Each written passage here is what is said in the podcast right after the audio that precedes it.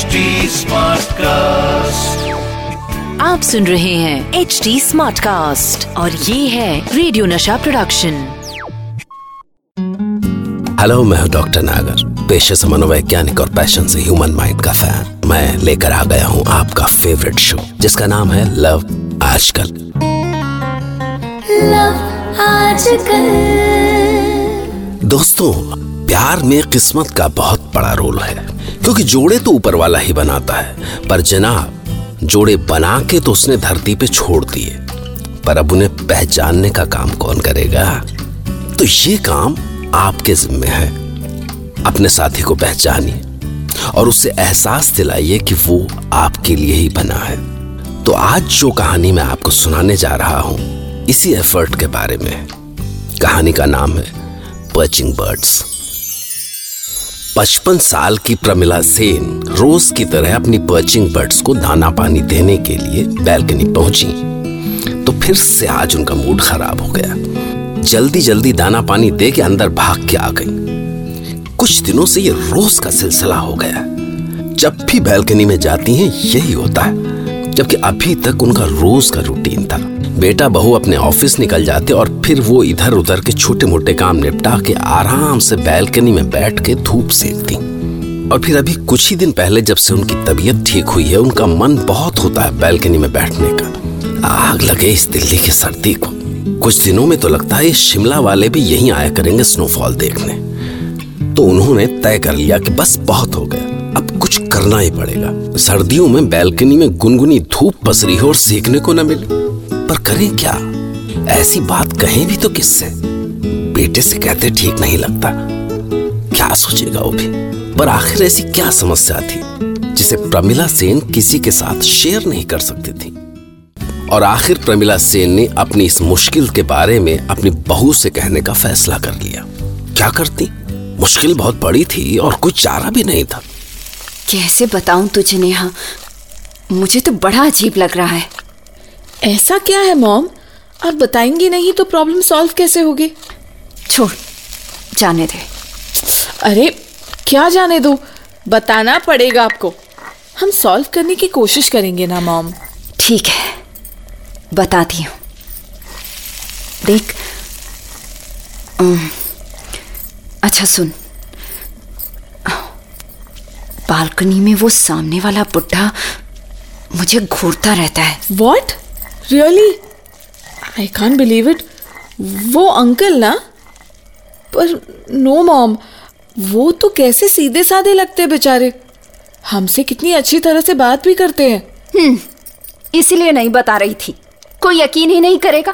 मैं तो बचपन में ही सठिया गई हूँ ना? वो बुढ़ा तुम्हारा बड़ा सगा हो गया। हम्म, उनको ऐसा मत बोलिए mom he is a gentleman gentleman तेरा सर। जने खुद को बड़ा राजेश खन्ना समझता है। बदतमीज। Okay okay. ठीक है मॉम। एक बात बताइए। आपने कभी उनसे कहने की कोशिश की कि क्या कर रहे हैं आप या यू नो गई थी सामने वाली बिल्डिंग में। नौवें फ्लोर पे जैसे ही पहुँची उसका नाम देखा। प्रेम रतन टकटकिया। टकटकिया नहीं मॉम लकटकिया। हाँ वही। हरकतें तो टकटकिया वाली ही करता है ना? मैं तो बस सीधे भाग आई। अरे जिसका नाम ही ऐसा छिचोरा हो वो खुद कैसा होगा भला? आखिरकार नेहा ने फैसला किया और वो शाम को प्रेम अंकल से मिली। वैसे ऐसी हरकतें करने वाले को अंकल तो नहीं कहना चाहिए पर अभी तक सोसाइटी में उन्हें अंकल का टाइटल मिला हुआ था तो इतनी जल्दी छीना भी नहीं जा सकता था।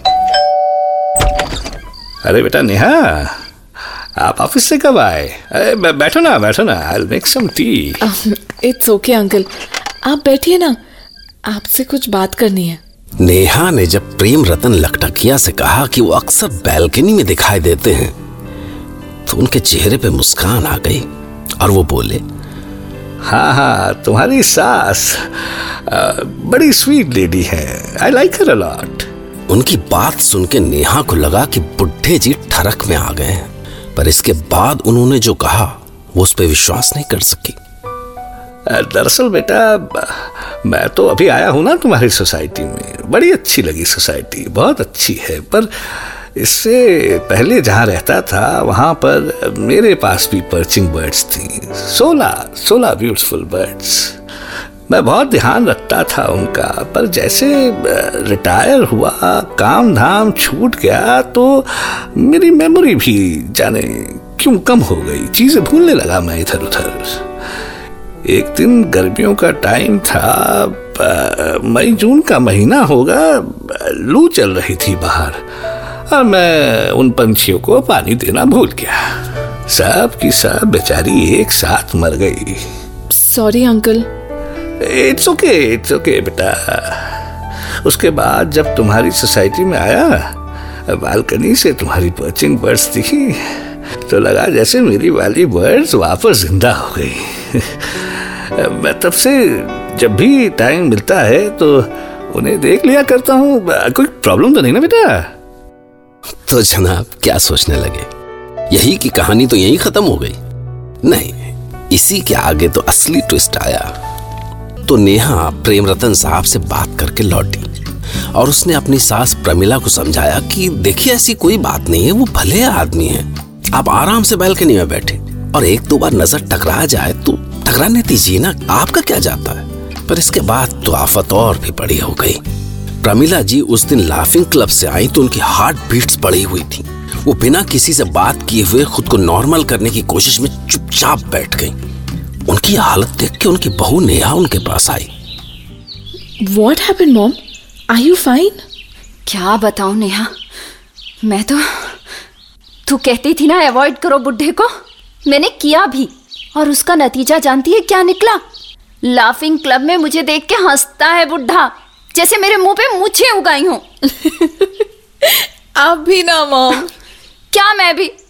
तुझे मुझ पे विश्वास नहीं है और उस बुढ़े ने पता नहीं तेरे पे क्या जादू कर दिया है। इसलिए अब अगर मैं तुझसे कहूँगी कि बुढ़ा कल लाइब्रेरी में बुक के ऊपर से झाँक के मुझे देख रहा था तो भी तुम मुझे अच्छा? आपको कैसे पता चला? इसका मतलब आप भी बुक के ऊपर से उन्हें देख रहे होंगे ना? क्या? तू मुझे कह रही है कि उल्टे मैं ही? बस बस मैं समझ गई। तुझसे कुछ नहीं होगा।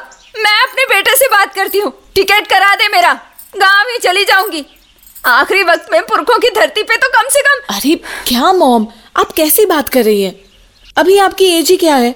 You just fifty five don't talk like this next time please इसके बाद तो प्रमिला जी की कंप्लेन्स इतनी बढ़ गई जिनका सॉल्यूशन निकालना ज़रूरी हो गया। और सोल्यूशन ये निकला कि नेहा ने प्रमिला जी को एक पर्चिंग बर्ड्स का पिंजरा दे के प्रेम रतन जी के यहाँ भेज दिया ताकि उनके बार बार हमारी बैल्कनी की ओर देखने का सिलसिला बंद हो जाए। ये लीजिए और इनको अपनी बालकनी में रख दीजिए और जी भर के देखा कीजिएगा इन्हें। आप आप मेरे लिए लाई हैं। So nice of you so nice of you मैं मैं अब क्या कहूँ? आप आइए ना, बैठिए बैठिए प्लीज़ आपने मेरे लिए इतना किया है, और एक कप चाय, कॉफ़ी भी नहीं पी के जाएँगी। ऐसा कैसे हो सकता है?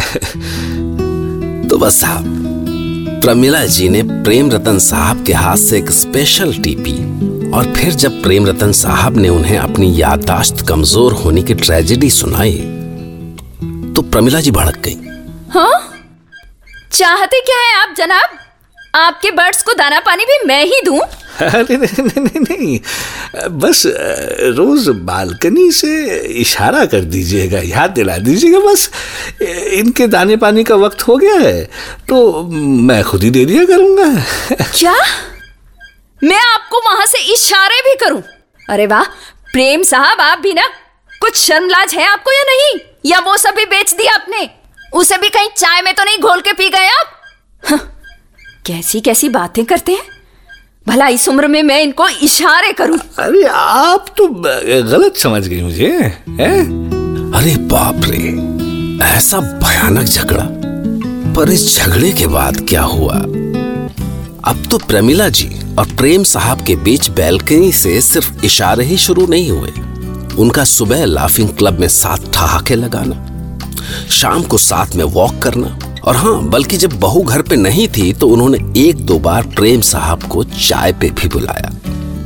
पर एक दिन ये चोरी पकड़ी गई। हुआ ये है कि जब वो एक दिन प्रेम साहब के साथ रेस्टोरेंट में बैठी हुई थी, तभी उनके बेटा बहू वहाँ आ गए। हे भगवान अब ये यहाँ कैसे? क्या हुआ? अरे आपके तो बहू बेटा इधर ही आ रहे हैं। तो आपको खुशी हो रही है? अरे क्या सोचेंगे ये? अगर हमें यहाँ ऐसे साथ साथ देखेंगे तो और तभी बेटा बहू उनके सामने आ खड़े हुए। प्रमिला जी शर्म से लाल हो गईं। बेचारी से मुँह छिपाते भी नहीं बन रहा था। अब can I join you mom how are you uncle बेटा, दरअसल your mummy ji is not feeling comfortable here so if you please can we अब no no no in fact uncle and mom हम खुद ही आपसे बात करना चाहते थे। अंकल, आपके आने से पहले मॉम काफ़ी बीमार थी और उनको कोई सीरियस प्रॉब्लम भी नहीं थी। बस लोनलीनेस सबको कोई ना कोई साथी तो चाहिए होता है लाइफ में। ये मुझे तब समझ में आया जब अंकल आप मॉम को बर्ड्स को फ़ीड करते हुए देखते थे और मॉम को लगता था कि चुप करना अब। लेट मी स्पीक मॉम पता है तब से आपकी तबीयत ठीक होने लगी थी। इसलिए मैंने आपको जानबूझकर सजेस्ट किया था कि आप अंकल को बर्ड्स गिफ्ट कीजिए जिससे आपकी अंकल से कुछ जान पहचान तो हो सके। मैं चलती हूँ। अरे प्लीज़ ऐसे जाओ नहीं मॉम इसमें कुछ गलत नहीं है। अंकल आपके बेस्ट फ्रेंड ही है ना? और अगर इससे भी ज़्यादा हो तो क्या फ़र्क पड़ता है? हमें तो अच्छा ही लगेगा। यू नो मॉम अगर हम चाह कर भी आपके सुख दुख के साथी नहीं बन सकते तो कम से कम अंकल को तो बनने दो।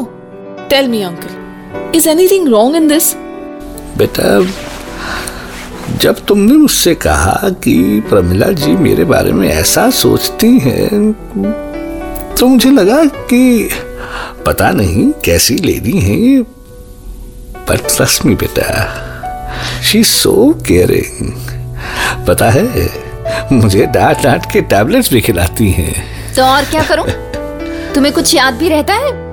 मैं ना रहूँ तो जैसे तुम्हारी पिछले वाली पर्चिंग बर्ड्स मरी ना वैसे ही तुम भी हाँ। देखा देखा बेटा इसकी जली खटी बातों से मेरा शुगर कभी नहीं बढ़ता। अच्छा जी।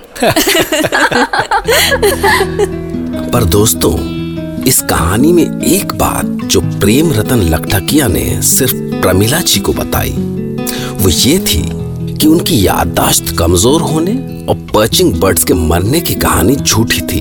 असल में उन्हें प्रमिला जी पहले से ही अच्छी लगती थी। प्यार में इतना सच झूठ तो चलता है ना? तो ये थी प्रमिला मैडम और प्रेम लखटकिया की लव स्टोरी आप सुन रहे हैं एच डी स्मार्ट कास्ट और ये था रेडियो नशा प्रोडक्शन एच स्मार्ट Smartcast.